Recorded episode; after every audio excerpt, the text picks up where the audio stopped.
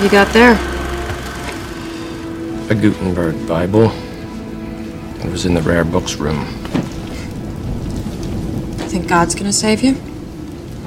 No, I don't believe in God.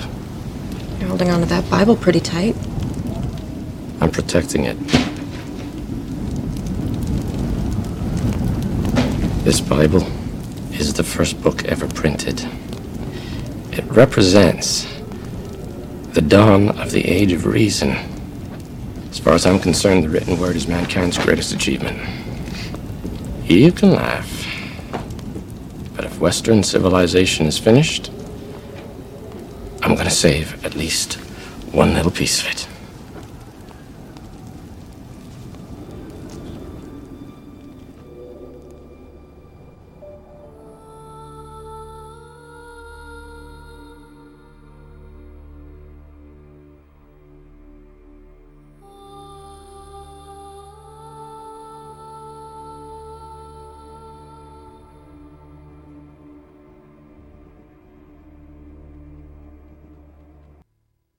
2023년 1월 9일 월요일 FM 영화 음악 시작하겠습니다. 저는 김세윤이고요. 오늘 오프닝은 2004년 영화죠. 롤랜드 에머리히 감독의 영화 투머로우의 한 장면이었습니다. 지구 온난화를 비롯한 기상이변 때문에 일어나는 거대한 재앙을 그린 영화였죠. 이 영화에서 어, 거대한 해일이 뉴욕을 덮칠 때 황급히 사람들이 몸을 피한 곳은 뉴욕 국립도서관이었습니다. 거대한 해일이 휩쓸고 간 뒤에는 엄청난 추위가 몰려오죠. 그래서 추위를 견디기 위해서 할 수 없이 도서관에 있는 책을 태우기 시작해요. 그 모습을 지켜보는 도서관 사서들은 정말 그야말로 사색이 되죠. 하지만 살아남아야 하니까 어쩔 수 없이 그 수많은 책을 차례로 태우게 됩니다. 그런데 사서 가운데 한 명이 아주 오래된 책 한 권을 꼭 품에 안고 앉아 있어요. 그래서 그 한 학생이 묻죠. 무슨 책이냐고 그랬더니 구텐베르크가 인쇄한 성경이라고 이야기를 해요. 그래서 약간 비웃듯이 이야기를 하죠. 지금 신께서 우리를 구원해 줄 거라고 믿는 거예요? 그랬더니 아니, 나는 신을 믿지도 않아. 라고 얘기를 해요. 아니, 신도 믿지 않는데 성경은 왜 그렇게 끌어안고 있어요? 라고 했더니 사서가 했던 이야기. 나는 이 책을 보호하고 있다. 왜냐하면 이 성경은 최초로 인쇄가 된 책, 이성의 시대를 알린 인류 역사에서 이성의 시대가 시작되었음을 알린 출발점 같은 책이라는 얘기를 하는 거죠. 인간이 책을 쓰고 책을 펴내기 시작하면서 진짜 역사가 시작되었다라고 믿고 있는 사람인 거죠. 만일 지금의 재난으로 인류의 문명이 끝난다면 어쨌든 그 문명을 다시 재건해야 될 것이고 그러려면 이 책 하나만큼은 반드시 지켜내고 싶다라는 이야기를 하고 있는 장면이었습니다. 그 책이 성경이었던 거죠.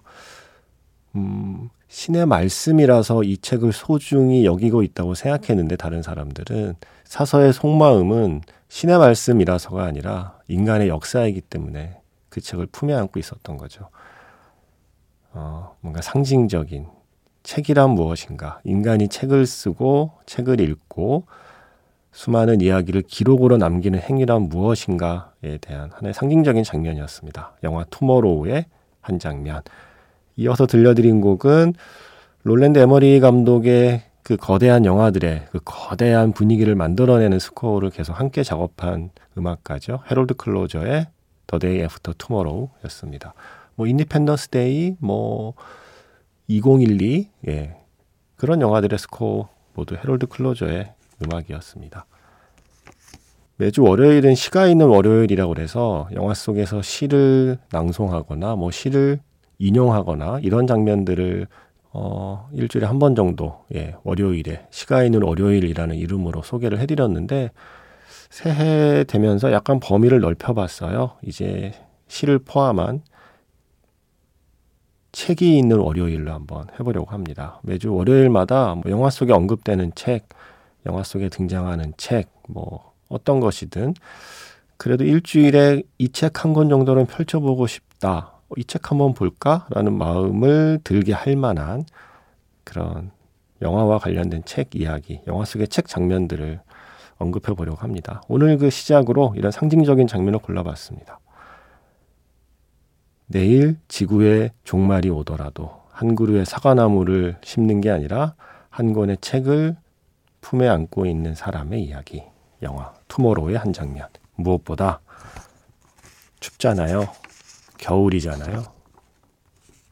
영화 투모로우를 떠올리기에 최적의 계절 아닌가요?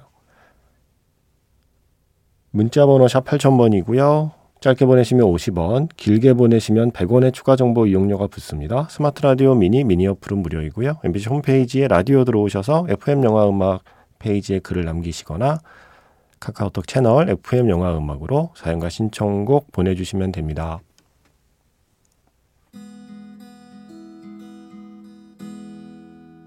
잠시 후면 별들이 쏟아지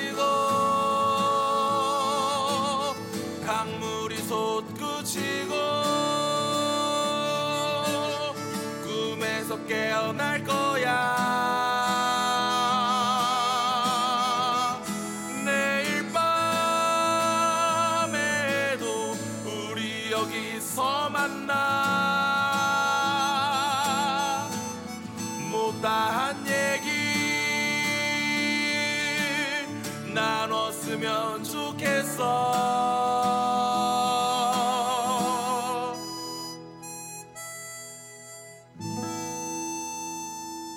FM 영화음악 김세윤입니다.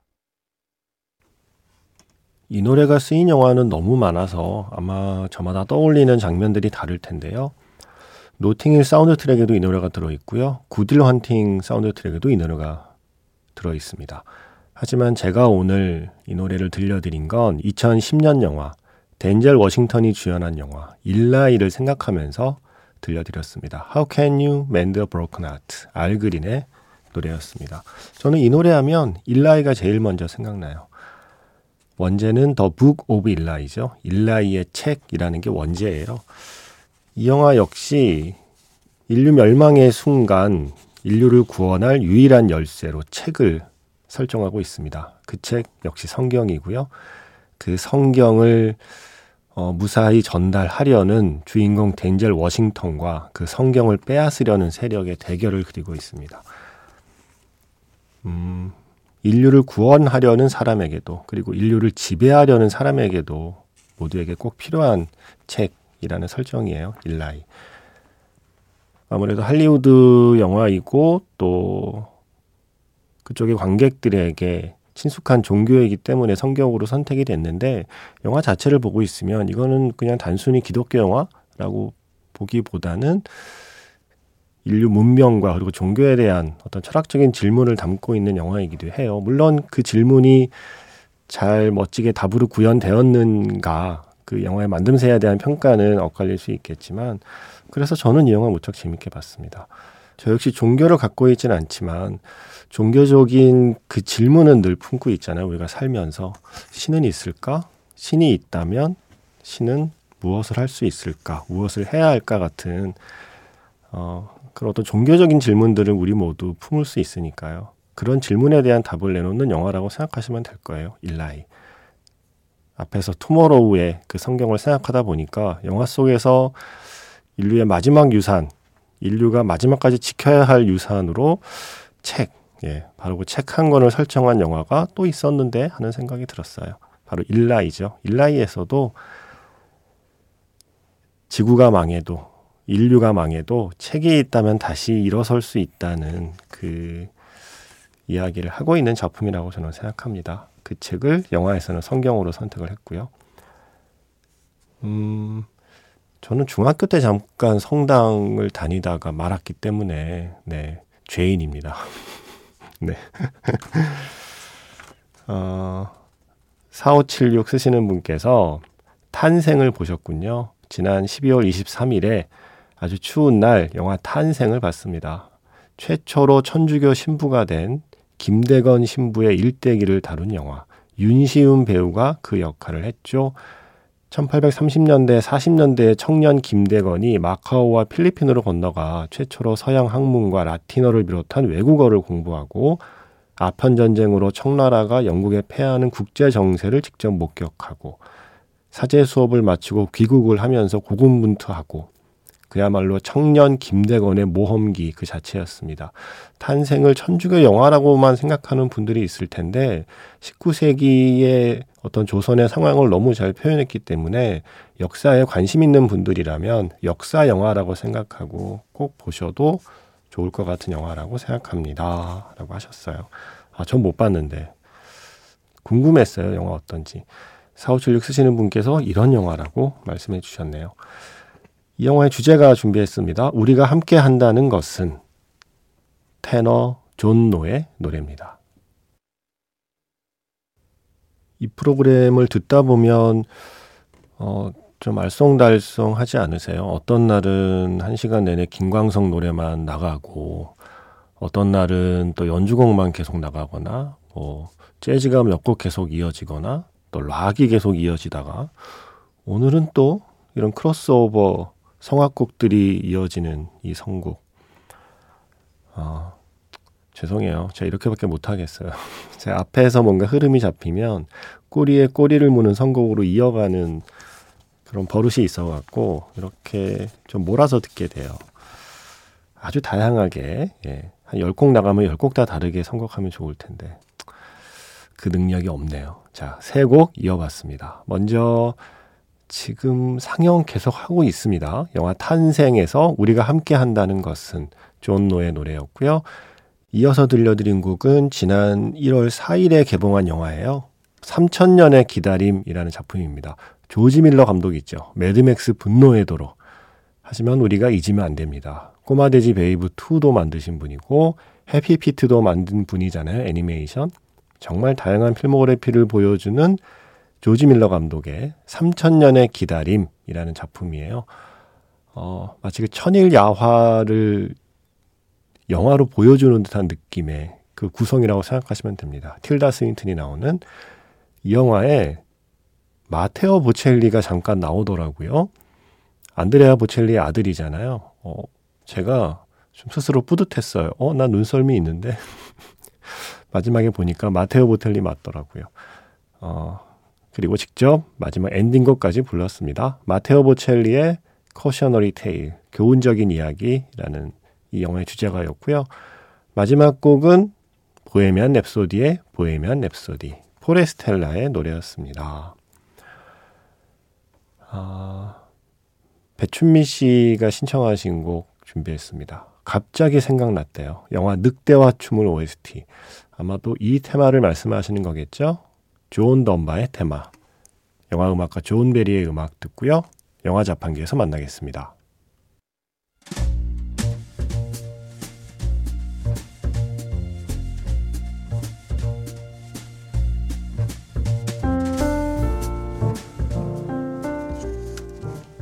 다시 꺼내보는 그 장면, 영화 자판기.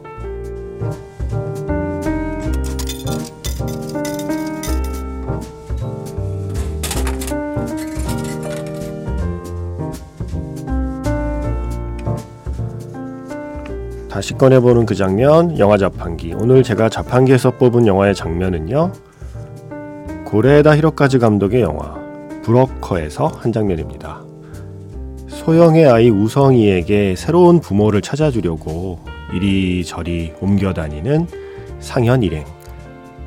그들의 뒤를 형사 두 명이 따라가고 있죠. 비 오는 날,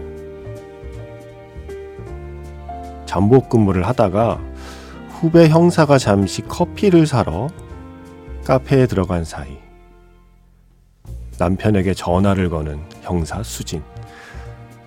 창문을 열고 팔을 뻗어 휴대전화를 내밀어서 카페에서 흐르는 음악을 남편에게 들려줍니다.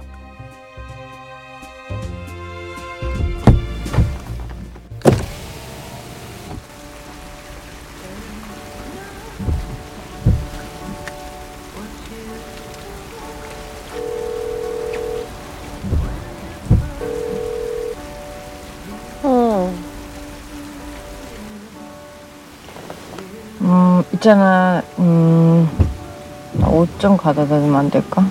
단추가 떨어져가지고. 응. 음. 울진.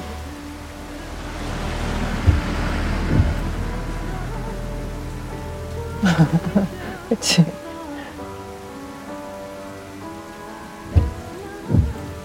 아니야, 괜찮아. 이거 봐, 이거, 이거 봐. 이거 잠깐만 들어봐봐, 이 노래.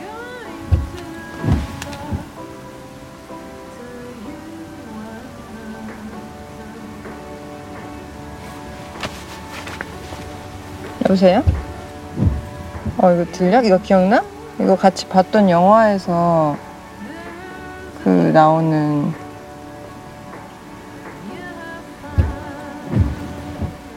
맞아. 현실에서는 뭐 그런 일이 일어나지 않겠지만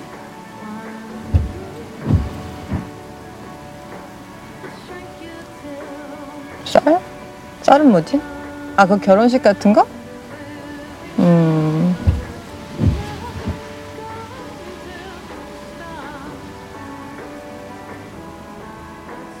아니, 아닌데, 그런 거?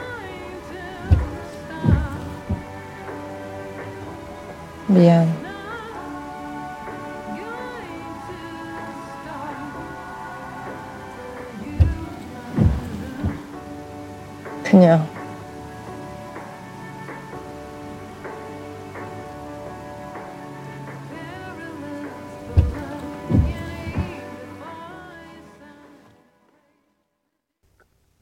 다시 꺼내보는 그 장면, 영화 자판기. 오늘 영화는 OTT에 이제 올라왔죠. 고레다 히로카즈 감독의 영화 브로커의 한 장면이었습니다. 성은 씨께서 사연을 보내셨어요. 영화 브로커를 보시고 몇 가지 기억에 남는 장면을 써 주셨는데 그 중에 한 장면이 바로 이 장면이었습니다. 베두나 배우가 비가 살짝 내리는 차창 밖으로 휴대폰을 내밀어 카페에서 흐르는 음악을 통화하고 있는 상대에게 들려주는 장면. 그 카페에서 흐르던 곡이 매그놀리아의 사운드 트랙이던데요. 저는 아직 매그놀리아를 못 봤습니다만 이 노래 신청합니다. 에이미 만의 Wise Up이라고 하셨어요. 어, 그래서 그 장면 뒤에 그 노래 다시 한번 들려드렸습니다. 많은 게 여백으로 남아있죠. 우리는 그 수화기 너머에 그 상대의 목소리는 듣지 못하고 배두나 배우의 이야기만 들을 수 있게 연출이 되어 있잖아요. 우리는 그 둘이 나누는 대화를 상상할 자유가 주어졌습니다. 우리에게. 어떤 분은 그걸 자유라고 생각하겠지만 어떤 분은 답답하다고 생각하겠죠. 대체 무슨 얘기를 하는 건데 왜 안 들려주는 건데 근데 그런 게 고레다 히로카즈 감독의 스타일이죠. 그 여백을 남겨두는 거. 관객의 몫으로 남겨두는 거. 아마도 매그놀리아를 같이 봤던 기억을 얘기하는 것 같죠? 제리 맥가이어에도 이 노래가 쓰이긴 했는데 현실에선 일어나지 않을 일이라고 말하는 걸 보면 아마 개구리비가 내리는 장면을 언급했던 것 같고요. 그죠? 음, 하지만 그 뒤에 나누는 대화는 영원한 미스터리입니다. 무슨 대화길래 그냥, 그냥이라는 말을 반복하다가 베두나 배우가 눈물을 훔쳤을까? 우리는 우리 나름의 어떤 통화 내용을 계속 상상할 수밖에 없죠. 음, 비 오는 날이면, 네.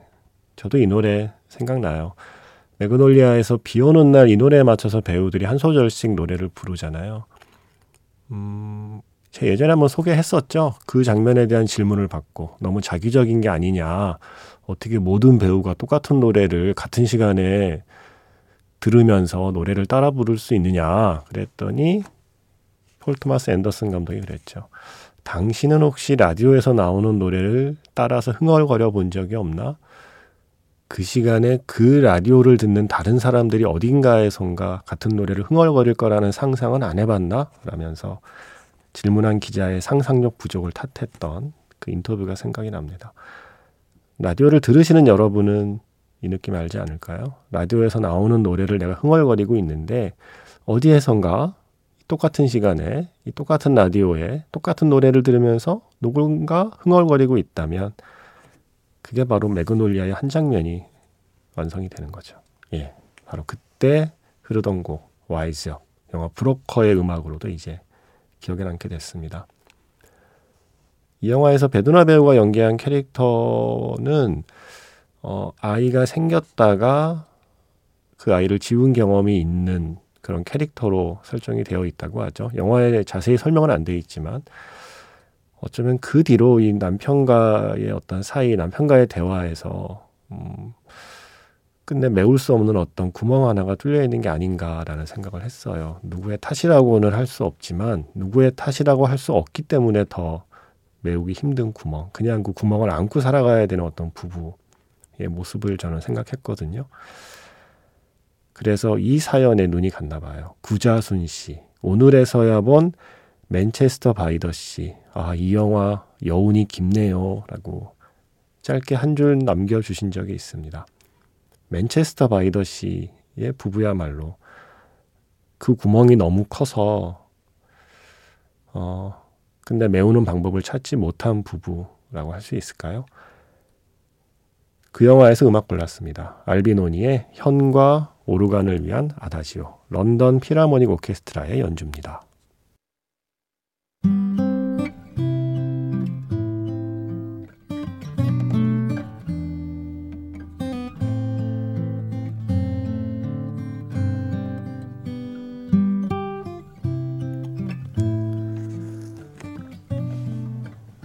Manchester by the Sea 사운드 트랙에서 알비노니의 현과 오르간을 위한 아다지오였습니다. 런던 필하모닉 오케스트라의 연주였죠. 저는 내일 다시 인사드리겠습니다. 지금까지 FM 영화 음악 저는 김세윤이었습니다.